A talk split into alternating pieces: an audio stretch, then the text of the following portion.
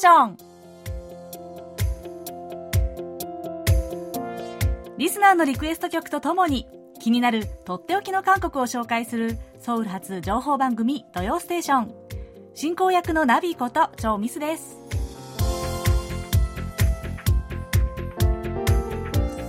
リスナーの皆さんこんにちは。안녕하세요、えー、2月最後の土曜ステーションです。いやいやいや、もうね、最近時間が経つのが異様に早いって感じているのは私だけでしょうか？で、これね、私も毎日、毎月言ってるような気がしますけれども。でも特にこの2月って28まで8日までなので、こう、うっかりしてると、え、もう、あさって3月って感じになっちゃいますよね。本当にまさに婚姻矢のごとしを感じてしまう2月の終わりですけれども、まあ、今月のテーマ「懐かしい曲」というのをねリクエストいろいろ募集してたんですけれども、えー、こちらの曲のご紹介あ、えーと、リクエストのご紹介からね今日したいと思います、えー、東京都西東京市の、えー、中川博さん。ナビさんあにわせよ毎週欠かさず聞いています。ありがとうございます。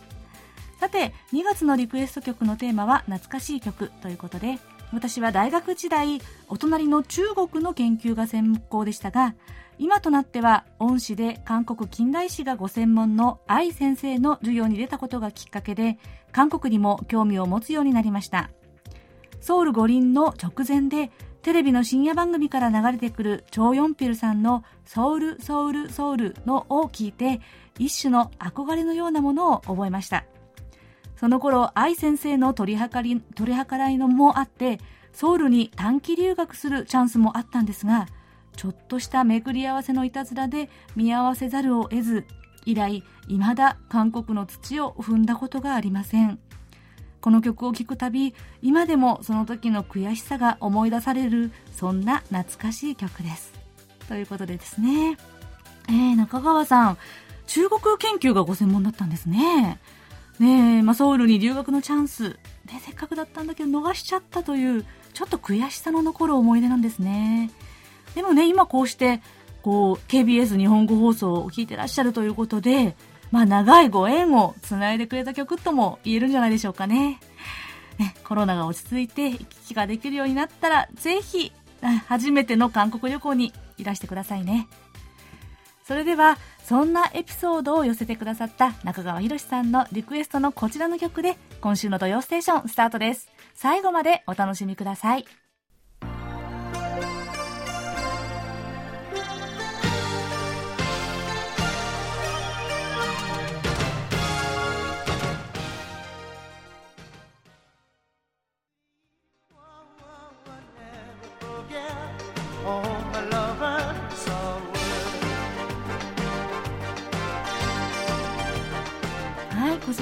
は、えチョー・ヨンピルさんが1988年に発表した曲、ソウル、ソウル、ソウルでした。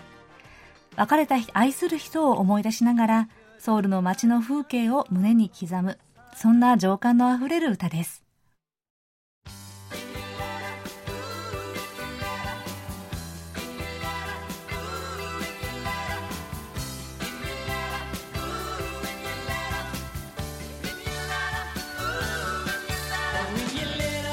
では引き続きリスナーの皆さんからのお便りご紹介しますね。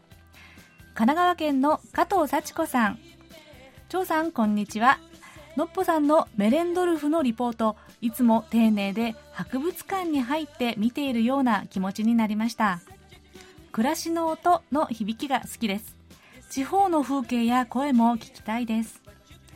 12月31日の張さんの歌声優しくて可愛らしく NHK お母さんと一緒の歌のお姉さんのようでした。はい。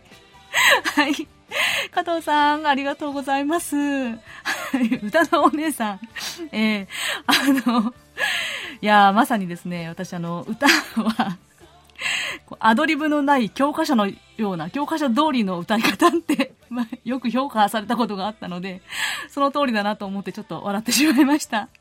えー、えー、のっぽさんのお話、ね、博物館に今ね、なかなか行けなくても一緒に行った気分になれるというですね、最高の歴史ナビゲーターですよね。ね、今日もこの後ありますからお楽しみに。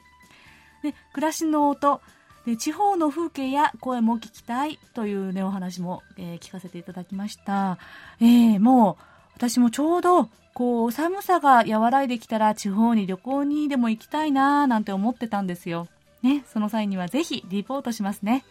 地域の音も拾ってみようと思います。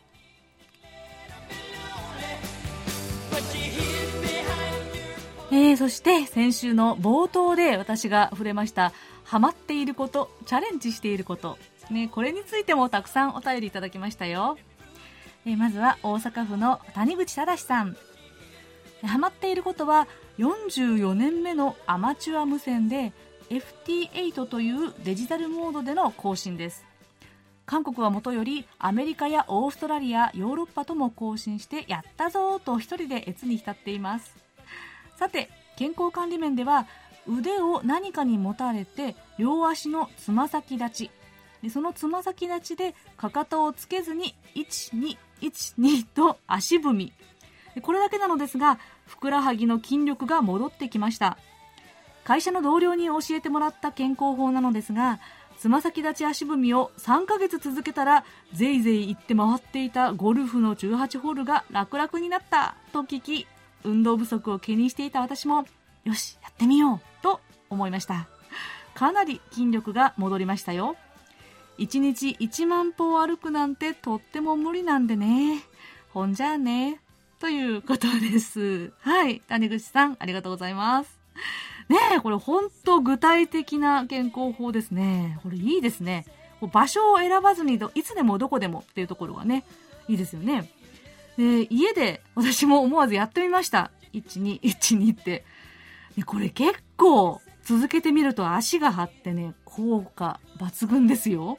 うん、簡単なんですけれども、これを3ヶ月続けるってかなりすごいことですよね。ね、この、こんないい健康方法のシェアをありがとうございます。運動不足な皆さんもですね、こう土曜ステーションを聞きながら えー、こう、つま足足踏み体操いかがでしょうか？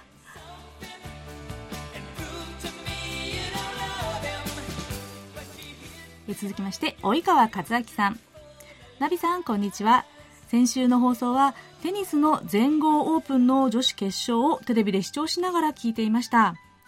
大坂なおみ選手が実力の差を見せつけストレート勝ちその強さには圧倒されました、ね、これ本当にね、快挙でしたよね。私も、えー、ニュースを見て、おおと思いました。ね、大坂選手、とってもかっこいいアスリートです。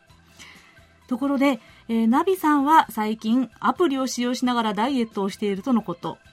私も中高年ですので、健康維持のために毎日起床時に血圧を測定して朝のウォーキングを基本に8000歩以上歩くことを目標に Google に Fit というアプリでデータを確認して健康の管理を務めています。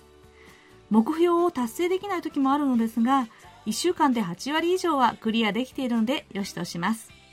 ナビさん何か目標を持ちながら続けていくのは達成感を感じることができるのでいいですよね。というお便りです。はいもう一方滋賀県の米田哲夫さん。ナビさんいつも楽しい番組ありがとうございます私が健康のために続けていることはえー、近所、えー、かっこ歩いて45分のところにある標高400メートル余りの小さい山へのウォーキング。週末の1日、最近は日曜日に、えー、昼食後に出かけて、山頂経由で反対側の登山口まで降りた後、折り返して戻ってくる。約4時間のコースです。登山口までは来週の予定などを考えながらゆっくりとそして山の中では無になるくらい必死に動いて適度に発汗。ストレス解消と健康維持のための貴重な時間です。というお便りでした。わー、お二人ともさすがですね。ねえ及川さん。朝のウォーキングで8000歩ってすごいですね。まあ、それか、1日のトータルでしょうかね。ね、私、一時期、この1日8500歩ト以上というのを目標にセッティングしてたんですけれども、とてもとても、これ特にもう外出しない日とかはですね、もうあっという間に何十歩とかになってしまうので、全然達しなかったんですよ。ね、こう、私は意識しないともうすぐ投げ出しちゃうので、えー、本当ね、目標を持って、私も1週間で、まあ、8割はクリアぐらいをね、掲げて頑張ろうと思います。えー、そして、えー、米田さん、えー、毎週山へウォーキングということで、小さい山とはいえ400メートルならそこそこしっかり山登りではないですか？ねでもね、近くに山があるっていうのはいいですね。ソウルも、この都心でこれだけ山に囲まれている都市っていうのは本当に世界でも珍しいそうなんですよ。ねこの中心部からもね、こう近い山といえば例えばプッカン山というねかなり高い山があるんですけれどももう週末は登山ルックの人々でバスとか公共鉄道が溢れていますよ。ね、私も今年ことは山登りチャレンジしてみたいんですけれどもねまだやったことがないんです。ちゃんとした山登りはですね。うん。ね皆さんそれぞれの健康法のご紹介ありがとうございました。えー、今月はいろいろな懐かしい曲を募集してみたところたくさんリクエストを寄せてくださいましてありがとうございました。ね本当に曲にまつわるエピソードもねとっても印象的でしたよ。ねそれでは、えー、今月3月あごめんなさい来月 3月のテーマということでですねこれにしてみました。元気になれる曲。例えば落ち込んでる時になんとなく聴きたくなる優しい曲でもあるかもしれないし、えもしくはこう気合を入れたい時によしっていう時に聴きたい本当に元気な曲。何でもあると思います、ね、どれでも OK です。もちろんね、まあ、テーマに関わらず寄せてくださっても OK ですよ。で皆さんのエピソードなんかもお待ちしています。リクエストやお便りはメールアドレス japanese.kbs.co.kr またはホームページの掲示板からお送りください。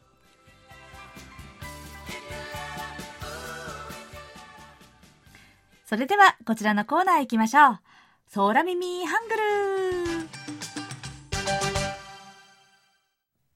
はい。今日も韓国人のソラくんと日本人のミミちゃんの登場です。なかなか噛み合わない二人の会話。こちら、ある日、ミミちゃんがそらくんに何かお土産を持ってきたようです。は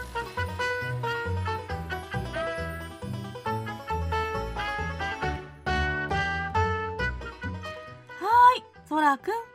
食べたがってたもの、わざわざデパ地下で買ってきたよ。わあ、ありがとう、ミミちゃん。うんうん。むしゃむしゃ、むしゃむしゃむしゃ。で、こ、これ何？え？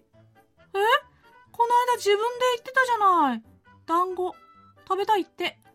日本のお団子、なかなか売ってないから探すの大変だったんだよ。ああ、ありがとう。いや、あの、ちょっと疲れたから団子食べたいって言ったんだけど、単語だったら何でもよかったんだけどな。えー、だから、わざわざ買ってきたの、団子。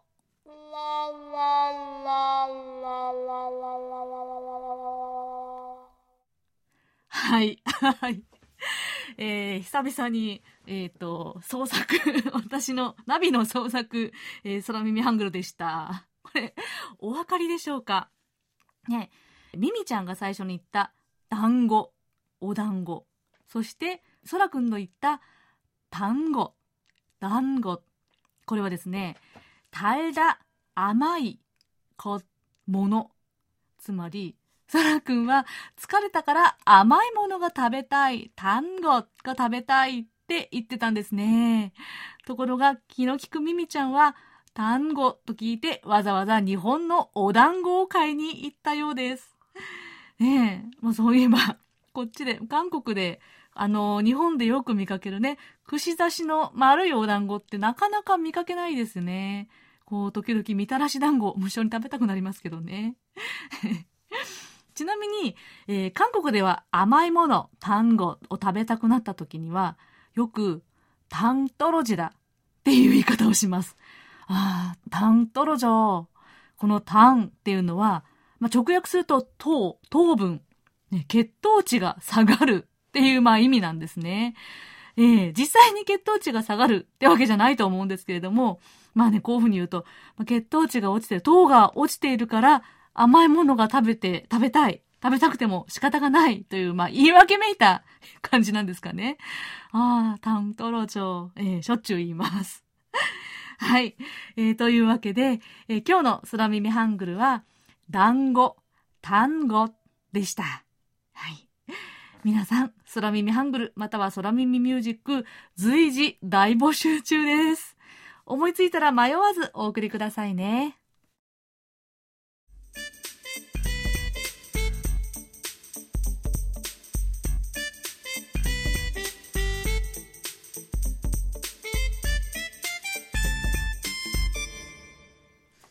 さて、毎月最終週は、えー、皆さんお待ちかねのこちらのコーナー、のっぽさんこと小須田秀幸さんの歴史ぶらり旅です。のっぽさん、今月もよろしくお願いします。はい、よろしくお願いします。はい。えー、もう22回目となりますね。歴史ぶらり旅。えー、今日はどんなお話でしょうか？はい。あの NHK の大河ドラマの主人公で、はい、日本経済の父ともあるいは日本近代化の父とも呼ばれている渋沢栄一について、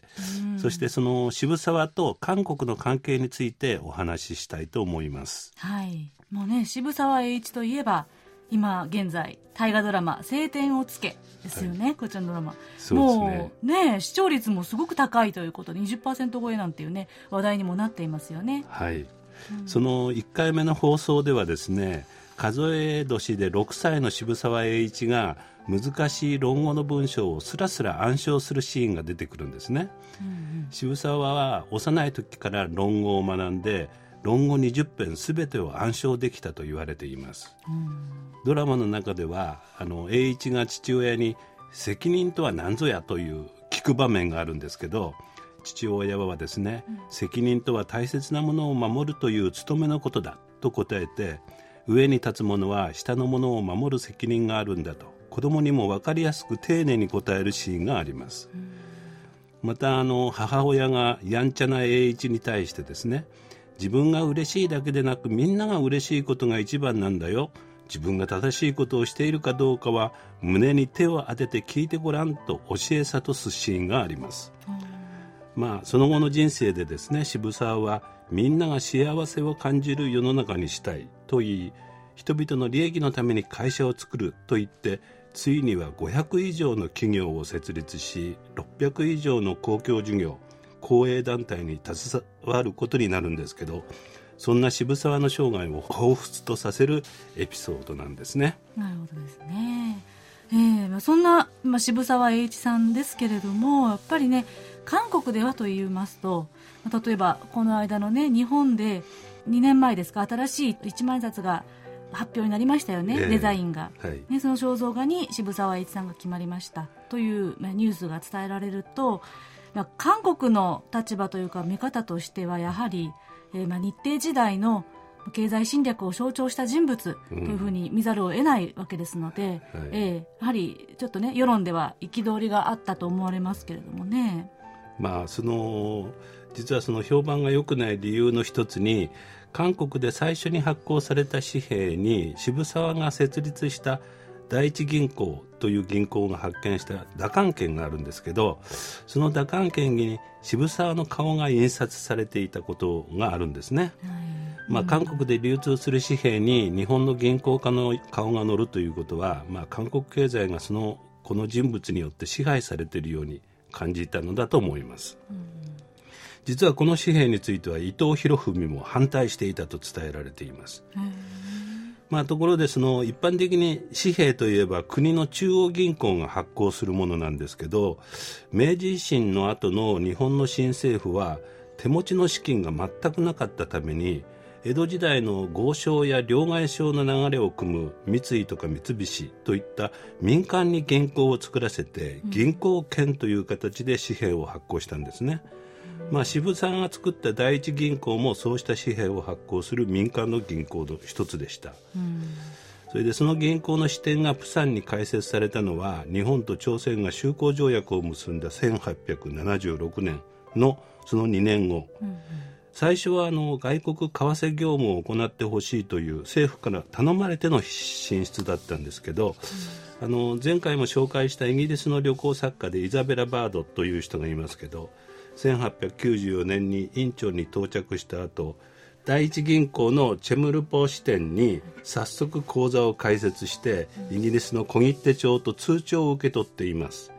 まあ、この時の行員の態度はですね低調で仕事ぶりは確実だったと書いています、まあ、その他の業務ではインチョン、プサン、ウォンサンの条約校の関税取扱業務を朝鮮政府から請け負ってその関税を担保に朝鮮政府へ資金の貸し付けなども行っています、そして1905年になって渋沢の打艦権は正式な銀行権としてとして認められ朝鮮国庫金を取り扱う権利も許されます、うん、また前回ドイツ人外交顧問メレンドルフのお話をした時も紹介しましたけど東五線といった効果があったんですけど当時出回っていた貨幣の回収整理事業を任されるなどまあ、文字通り中央銀行としての役割を与えられることになります。そういったまあ銀行業務以外では渋沢栄一は韓国ではどんなことをしていたんでしょうか？はい。あの韓国最初の鉄道として1899年に開通したキョンイン鉄道や、うん、まあ、プサンと結ぶ京府鉄道、うん、あとプサン市内を走る市電を経営したり、うん横領港沿いの森林から材木を運び出す森林鉄道も建設しています、うん、まあ、日本統治時代には朝鮮総督府鉄道というのがありましたけども、うん、渋沢はそれとは別に自分が経営する鉄道会社を統合して朝鮮鉄道という民間会社を経営していました、あとソウルにガス灯を最初に敷設したのがはあの渋沢が作ったガス会社なんですけど当時はアメリカ人が経営する電力会社があって同じく電灯を提供していたんですね、うん、ただ当時は電灯よりガス灯の方がはるかに明るかったそうです。やがて経営に行き詰まったアメリカ人の電力会社を渋沢が買収して京城電機という会社を作り、うんその他水力発電事業や鉱山開発事業なども行っています、まあ、こうした銀行業務も含めて鉄道事業電力事業も当時の朝鮮政府から営業権を獲得して企業経営者としてその事業の必要性や損得を考えて行ったものなんですね、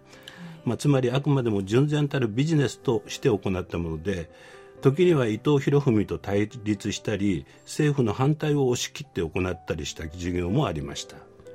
まあ、つまり渋沢が国家の力を背景に帝国主義的経済侵略を行ったとか政府の植民地経営を代行したという事実はあまりないんですね。うんなるほどそもそも渋沢栄一は韓国に対してどういう考え方や態度だったんでしょうかね。はいあのこれから大河ドラマの中でも描かれることになると思うんですけど渋沢は幕末に水戸学と呼ばれた国学思想や尊王攘夷論を学んだ影響で、うん、まあ、日本書紀などに書かれている神宮皇后の三冠征伐いわゆる白木疾平以来、まあ、日本は朝鮮半島を影響下に置いてきたという、まあ、日鮮同祖論日本と朝鮮のは同じ祖先を持つという考え方を持っていたという研究者もいます、うん、一方で渋沢は朝鮮は独立させておかねばならぬと言いまた韓国併合にも反対だったと言われています。また朝鮮に対しては紳士的に振る舞わなければならないと周囲の人にも言っていました。渋沢は当時韓国の置かれていた状況について韓国は全く農業時代の国にしていまだ工業経済もしくは商業経済の時代に達せざるものなりと述べています、まあ、だからうまくその韓国の経済発展を誘導してあげなければならないという考え方でした、うん渋沢栄一は少なくとも3回は朝鮮に渡航していてそのうち1899年には大韓帝国初代皇帝の古ジョンとも会談し、うん、そういう自分の考え方を創上したようです。その時の古ジョンに対する渋沢の印象は王のお言葉やご挨拶ぶりなどは至極行き届いていてそのご対応のありさまお話ぶり等より察するも確かに普通以上のご臨室にあらせられるすなわち、まあ、一流の品格能力を備えていたと語っています。うん。あのところで渋沢の原点ともいえる人生の転機エポックはいくつかあるんですけど、はい、一つは14歳の時ですね、うん、アメリカのペリー提督が率いる艦隊が来航して、うん、日本の開国を要求した時に、うん、天地がひっくり返ったように慌てる大人たちを見て、自分がこの国を何とかしなければいけない国のために尽くせる人間になろうと決意したことだと言います。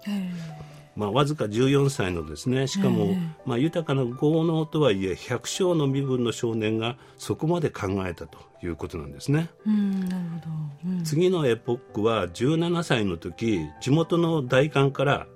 お代官様から御用金、はい、つまり臨時の取立金500両を出せと言われてその代官の横兵傲慢な態度から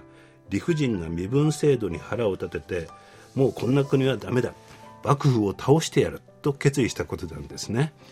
まあ、実際決意しただけでなく、実際に仲間を集めてお城の武器庫を襲って武器を奪う寸前まで行動を起こしました、まあ、そうした経緯はこれからドラマでも描かれていくと思うんですが要するに身分制度への憤りが社会を変えたいという原動力になったわけです。まあ、そうした行動力や才能がですね第15代将軍徳川慶喜の目に留まって武士として取り立てられるだけではなく幕府徳川幕府の役人となり明治新政府の大蔵官僚ともなります、うん、あと渋沢のもう一つの人生の転機は徳川幕府の代表団の一員としてパリ万博を訪れ、うん、1年余りにわたってヨーロッパを視察したことでした、はい、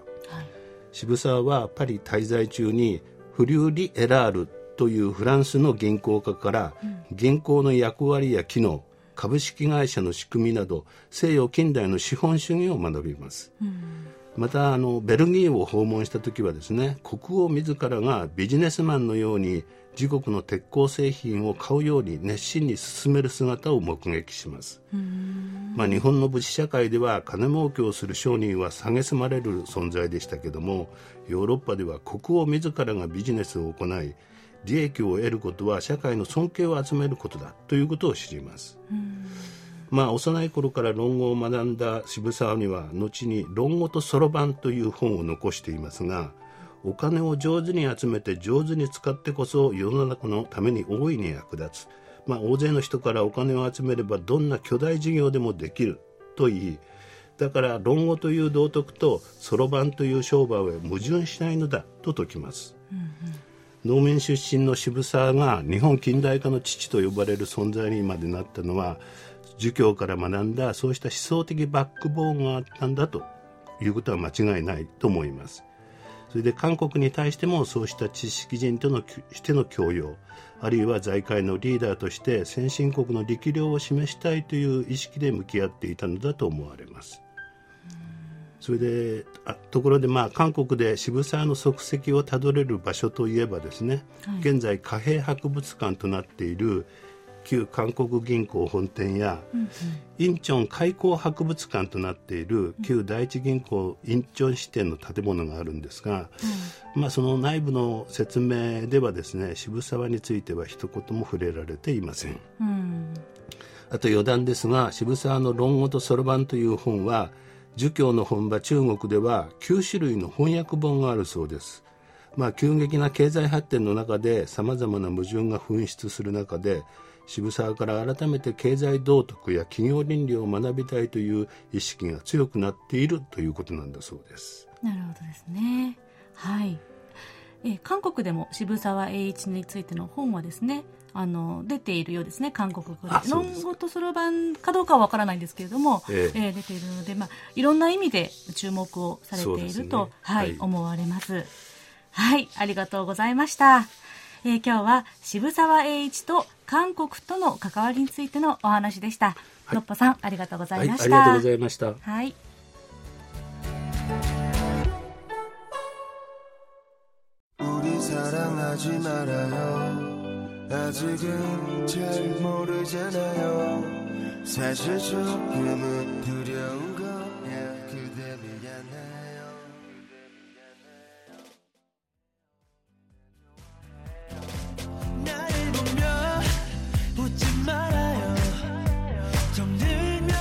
お送りした曲はラジオネームどんぐりころころさんからの懐かしの曲リクエストでした。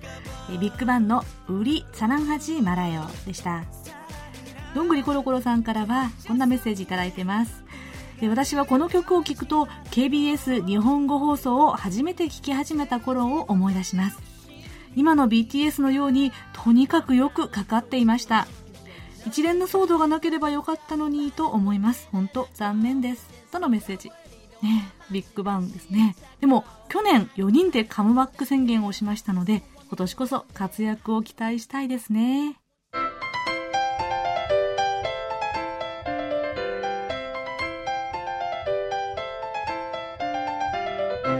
とっておき韓国ノート今さら聞けない韓国入門。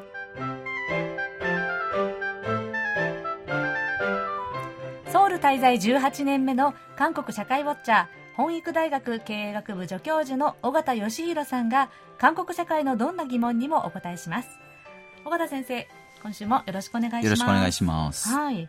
えー、2月末ですね。はい。年度末ですね。はい。岡田さんは。もう来週から、はい、新学期ということで。はい。はい。ですね。一番昨日重い時期ですね。昨日重い、はい、ワクワクじゃなくてですか？いやいやあもうワクワクも若干ありますけどね。はい、はい、無理やり言わせてしまいましたいえいえ、本当に若干あります。はい。頑張ってくださいね。はい、ということで、えー、早速ご質問を紹介しますね。はい、えー、滋賀県の米田哲夫さん。尾形先生に質問です。先日の東京オリンピック組織委員会で森会長による女性蔑視発言がありましたが韓国ではどのように報道されているでしょうか？韓国の皆さんの意見はどうなっているでしょうか？オリンピック開催に大きな影響を与えそうなだけに各国での報道や世論世論が気になりますということですはい。はい、これね。はい、えー、そうですね。まあ、恥ずかしい、えー、ニュースになりましたけれども、ね、えっ、ー、と、韓国でも、やはり、えー、オリンピック組織委員会の森会長が女性蔑視発言というふうに、うん、まあ、報道が、あまあ、広くされました。はい、はい。えー、まあもう今回の話題に限らずですね、うん、日本の情報っていうのはもう瞬時にですね、韓国でもシェアされる時代で、うん、まあ当然韓国隣国として、うん、えー、日本の情報、まあ、えー、関心ある方多いので、はい、日々ですね、うん、えー、日本で起こっていることっていうのは結構細かく、うん、えー、報道されます。はい。で、まあ女性蔑視発言と、それをめぐる日本社会の反応っていうところまで、えー、やはり韓国でも注目されて報道もされました。うん、もちろんそれだけでなくてですね、その後の、まあ、いわゆる逆ギレ記者会見のような、うん、あ様子とか、あと、その後、まあ、辞任に至ったわけですけれども、うんえー、公認選び、えー、これもまた密室でなんか進められるんじゃないかっていう、こうドタバタがありましたよね。うん、えー、で、その結果、あ橋本聖子、新会長が就任したと。い。う、こう流れががですね、まあ多分それなりに報道されていて、え皆さんもそれなりに関心を持って見ていたというような状況だったかと思います。で、えー、ちょっと日本と違うかなというところでいくと、うん、日本でも若干こう報道はありましたけれども、橋本聖子、うん、新会長についてはですね、うん、強制キス、えー、性宗教って言い方しますけれども、考え、孫知変ですね、はい、えー、セクハラ、はい、ああとは、まあ、森、その前会長の影響力がですね、うん、えー、そのまま維持された人選なんじゃないか。なんていうふうにして、この、あの、橋本聖子新会長に対するこう疑問も結構韓国では報道されていたのかなという感じがします。日本でも当然あったと思うんですけども、そこまでなんかこう、クローズアップされてる感じがしなかったんですけれども。そうですね。はい。まあでもいずれにしてもですね、韓国における報道は、あの、まあ日本で報道されているものを紹介するような形の、えー、ものが今回は多かったかなという気がするんですけれども、うん、まあもちろん一部こう、ね、えー、いわゆる女性蔑視発言というね、人権に関わる問題でもありますから、うん、そういったところに注目して報道っていうこともありましたけれども、うん、まあ時事問題としてはですね、その日本のこの、えー、一連の様子、日本社会がどう捉えているかといったところろでこう報道されていたのかなという感じが、あります。うん、えー、でやっぱり東京オリンピックへの関心っていうのがですね、今の中、うん、このコロナの、コロナ禍の中でですね、うん、それほど、まあ、高くないのかなと。日本では当然、まあ、開催国っていうことがあってですね、うん、開催するかしないかっていうのはですね、まあ、うん、えー、ある意味主体的にこう関心を持って見ているとは思うんですけども、うんうん、韓国の視点から考えれば日本が開催するかしないかによって、うん、まあ、参加するかしないかっていうふうなことになってくるっていう、まあ、ちょっと若干他人事っていうところがあると思うんですよね。うん。で、日本ではやはり、あと、まあ、アスリートの声なんていうのが非常に注目されて、うん。うん、まあ、オリンピックのために頑張ってきた人たちに機会がなくなること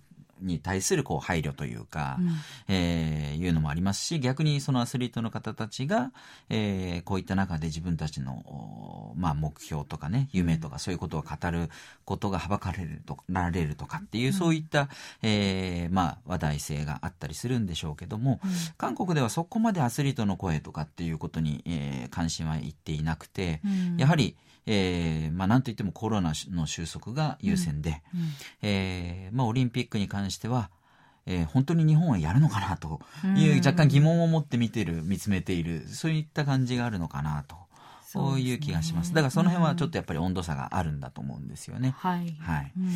えー、で、まあ、オリンピックと関連してということで言うと、うん、まあ、あの、スポーツ界のですね、うん、えー、えー、学校暴力。えーかんまあ、いわゆる校内暴力ですね、うんうん、でまあ、学校の中に限らないので学校暴力という言い方になると思うんですけれども、うん、えー、まあ、学生時代に、うん、えー、いろいろないじめ問題とか、うん、暴力問題というのが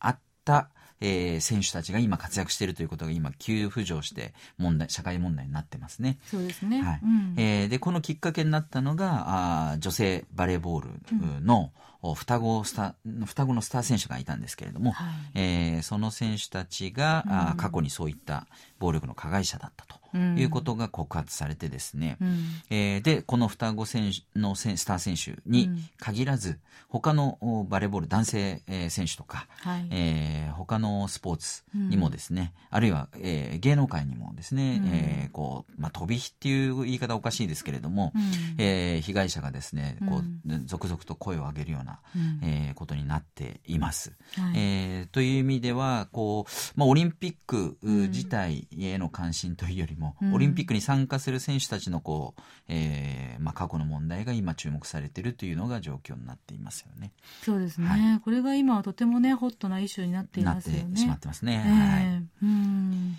はい。えー、今日はもう一つご質問が来ているので、はい、行ってみましょう。はい。はい、えー、京都府の関正則さん。日本の大手小売イオンの電子マネーワオンに、えー、JAL マイレージバンクと電子マネーが1枚になったカードがあります。電子マネーワオンの支払いで200円に1マイルが貯まります。韓国には JAL マイレージバンクのようなスーパーの電子マネーやクレジットカードと飛行機会社が提携したカード、家電量販店、スーパーの電子マネーやクレジットカードと飛行機会社提携のカードはありますか？という、はい、ご質問ですね。はい。うん、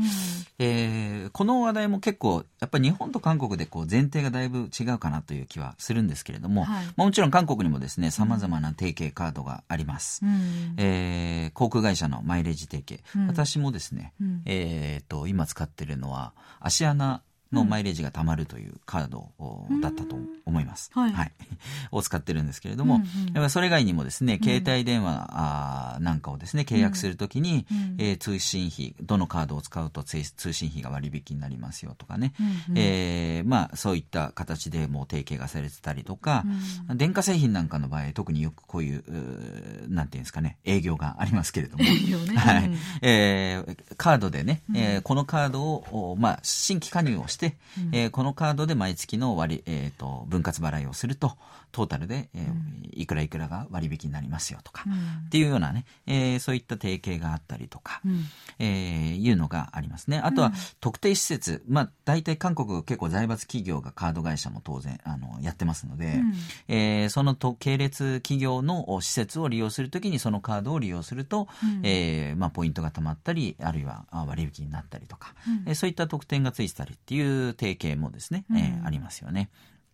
あとはですね、まあ、日本とちょっと違うかなっていうのは、お店のポイントカードっていうのは、あんまりなんかこう、お店ごとでっていうのは、それほど、うん、えー、日本ほど、うん、あの、広くえー関心も持たれてる感じはしないんですよね。うんまあ、コーヒーショップ、えーチェーン店なんかでは結構ポイントとか何倍でね、えーそうですね。何倍分で、うん。えー後であ、えーアイスコーヒーが無料とかね、うんえー そういうのはうんあったり、ささやかにえーええしますね。はい。それがクレジットカードと連携してるかっていうとそういうわけではないですよね。ね。まあもんう別個で、えーやあって。うん。で、かつて結構このポイントカードっていうと日本に行くとポイントカードがやたらと紙で溜まってですね。あ、こう、ハンコを押す。ハンコをするの昔やりましたよね。ええあれがすごい面倒でですね、日本にたまに帰ると、こう、期限切れのポイントカードが家に溜まってるなんていうことが、えーありましたけど、最近はもう、結構ね、あの、オンライン化しているので、そうですね。日本でも、日本でもですね、うんはい、だいぶ違ってきたと思いますけども。で、韓国がまた日本とまたちょっと違うっていうのは、もうカードすら今持たないような人もだいぶ増えてきていて、うんうんうん。えークレジットカードをね、私はまだあのカードで持って、えー主にやりますけれども、うんうんあのーまあ、あのースマホのね、えー機種によって違うっていうのもあるんですけども、うん。スマホにもうカードが、えーをですね、読み込んで、うん。えースマホの画面で決済をするっていうことは結構やられてますよね。ねで、交通機関もですね、そのスマホに取り込んだカードで、うん。えータッチをして、うん。えー乗車すると。うん。ね、それで、まあ、後でですね、うん。えー請求されて、えー支払うっていうような、そういうような形になってますし、うんあと、えーお店でお金を払うときもですね、ん。結構そのカードでえー支払いをするので、うん。割り勘なんかもですね、うんうん。えー皆さん、こう、若い世代なんか特にですね、SNS で、えーの、なんていうんですかね、付属の、えーまあ、システムでですね、はいはいえーやったりとかしますよね。例えばカカオトークとか。カカオトークのカカオペイとかね、ねうんえーそういうのでですね、お金をこう、えー入力して、ええその相手のところにこう送るってやるとだけでですね、そうなんですよね。えー行っちゃうんですよね、うんはい。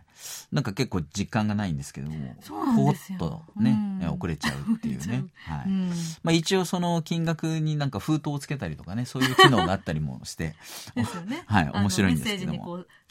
封筒の形がおめでとうとかね。えー。そういうのがもう発展して最近では結婚式のご祝儀とかね、えーそういうのもおそのオンラインで済ませるような、まあ、特に最近コロナ禍で、はいはい。あの直接行けない方なんかもいたりとかね。そういうこともあったりするんで、そういう場合にはオンラインでもうお金のやり取りっていうのもだいぶ、えーしちゃいますので、うん。えーカードすら持たないとかね、えーそういったことになっていて、そんなに提携会社にキーを皆さん使ってるかっていうと日本ほどではないのかなっていう気は、えーしますよね。そうですね、はい。最近しかもあの全部いっぺんにこうこう一つにまとめてくれるようなアプリなんかも、そうですね。ええはい。カードにいろいろな提携がくっついてるんですけどね。ええええええ。それはもうなんかこう自動的に処理されてたりとかね。うん。ええ。あとオンラインで皆さんショッピングするので、その時にはそのオンラインのショッピングモールのなんかこう、えー会員だったりとかっていうね、いろんな形でこう割引のね、うん。えーシステムとか、ええ。えー制度があるようで、うん。まあ皆さんいろいろ使って、えー駆使してやっているんだと思います。私はそこまでできないんですけどもね。ああ私もこれをね少しずつでも貯めていけばねあの塵も積もれば山となると思うんですけれども、ね私も面倒くさい派ですね。はい。ええまあ、あの、それはお金とね、うん時間の都合で、はい。やればいいのかなと思います。なるほど。はい。はい、わかりました。今日はえ2つのご質問に答えていただきました。東京オリンピック組織委員会森会長に関する韓国での反応。はい。えそれから、え電子マネー提携、えーについてご質問にお答えいただきました。ということで、岡田先生、来週は、はい。えー引き続き今更聞けない韓国入門ということでですね、えー韓国で影響力の大きいですね、宗教ですね、えー日本とちょっとやはり違う、えー考え方というか見方がありますのでご紹介したいと思います。はい、ありがとうございました。とっておき韓国ノート、今更聞けない韓国入門宛てに皆さんどうぞお気軽にご質問をお寄せください。質問が採用された方には、尾形さんのサイン入りベリカードとささやかな記念品をお送りします。今週はご質問を送ってくださいました米田哲夫さん、そして関正則さんにお送りいたします。では、そろそろお別れの時間です。クロージングは先ほどお便りをご紹介した及川和明さんからのリクエスト。手品さんが2004年に発表した曲で、トンバンジャ、パートナーです。及川さんからのメッセージ。懐かしい曲でリクエストします。テイジナさんは、私がトロットの大御所、チョウヨンピルさんの次に知ったベテラン歌手です。その歌声を聞くと、なぜか懐かしい気持ちになるんですよ。とのメッセージもいただきました。はい。それでは、えー、テイジナさんの曲、トンバンジャ、パートナー、こちらの曲をお聴きな、お聴きいただきながら、今週の土曜ステーション、お別れです。お相手は、ナビこと超ミスでした。それではまた来週もお会いしましょう。アニョイゲセよ。